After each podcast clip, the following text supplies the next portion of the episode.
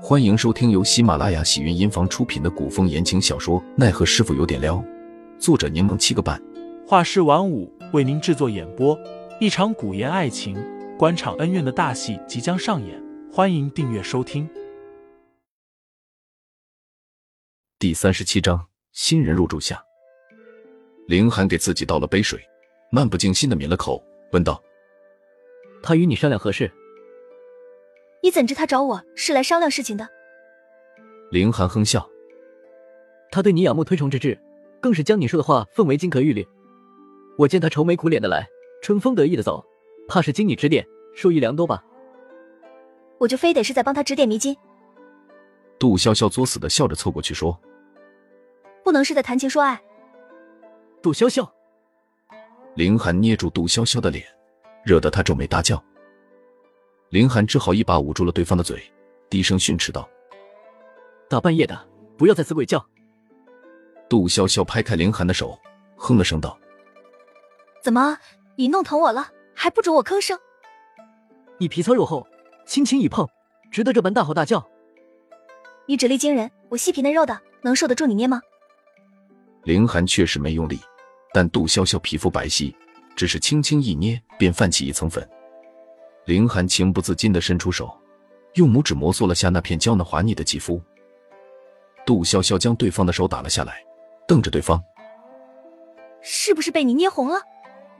我全给你记账上。”你怎么这般小心眼？凌寒低笑出声，这才问到正题：“陈云斌找你到底何事？”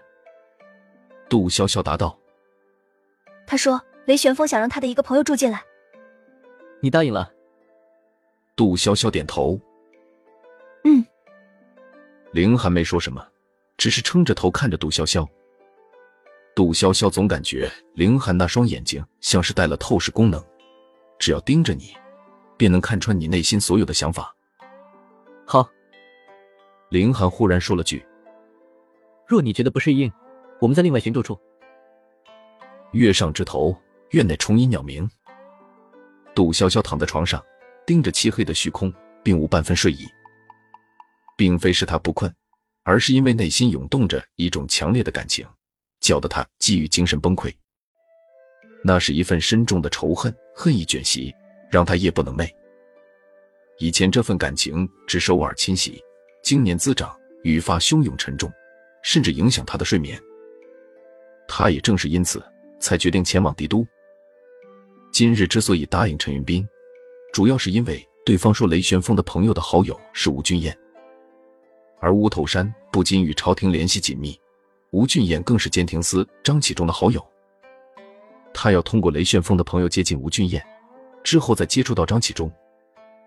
可当杜潇潇看到雷旋风的朋友的时候，他觉得自己的计划有可能很难推进，因为对方是齐远志。谁能料到雷玄风口中身体虚弱、需要静养的朋友，竟是齐远志呢？齐远志当时看到杜潇潇与凌寒的时候，脸上也有些许错愕。然而齐远志还未发声，他带来的两个随从已经明显的表现出了反感。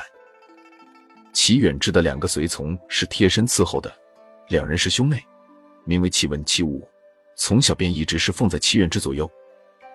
齐武当场。便小声与齐远志说道：“少公主，此处只怕不太合适，不如我们还是去找吴公子，在他那借住一段时日吧。”齐远之虽未表态，却快速的瞟了眼杜潇潇，表情略显微妙。无奈陈云斌是个直性子，并未察觉几人的气氛有何异常，热情的邀请齐远之前去看他所住的地方。齐公子放心，我已经将前院收拾出来了。昨日雷兄也来看过，屋内通风清凉，舒爽干燥。很适合你住，陈云斌说着，催促众人道：“大家也别都站着了，快将齐公子的遗用品搬进来吧。”少公主，齐武还欲拒绝，却见齐远之摆了摆手。齐武愤愤的看了杜潇潇一眼，只好跟着齐文一起将行李取来，收拾屋子去了。虽说陈云斌有些心大，但也是粗中有细之人，想着桃花斋又将多住几人，便提前找了一个烧饭的婆子。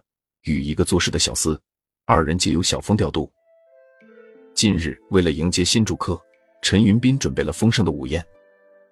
杜潇潇难得闲静少语，他不希望再给齐远之留下什么心理阴影，否则自己如何与对方建立友谊，又如何执行自己的计划呢？夕阳在天边晕染出一片橙红的晚霞，盛夏已经接近尾声，有丝丝凉风吹来。听众老爷们，本集已播讲完毕，欢迎订阅专辑，投喂月票支持我，我们下集再见。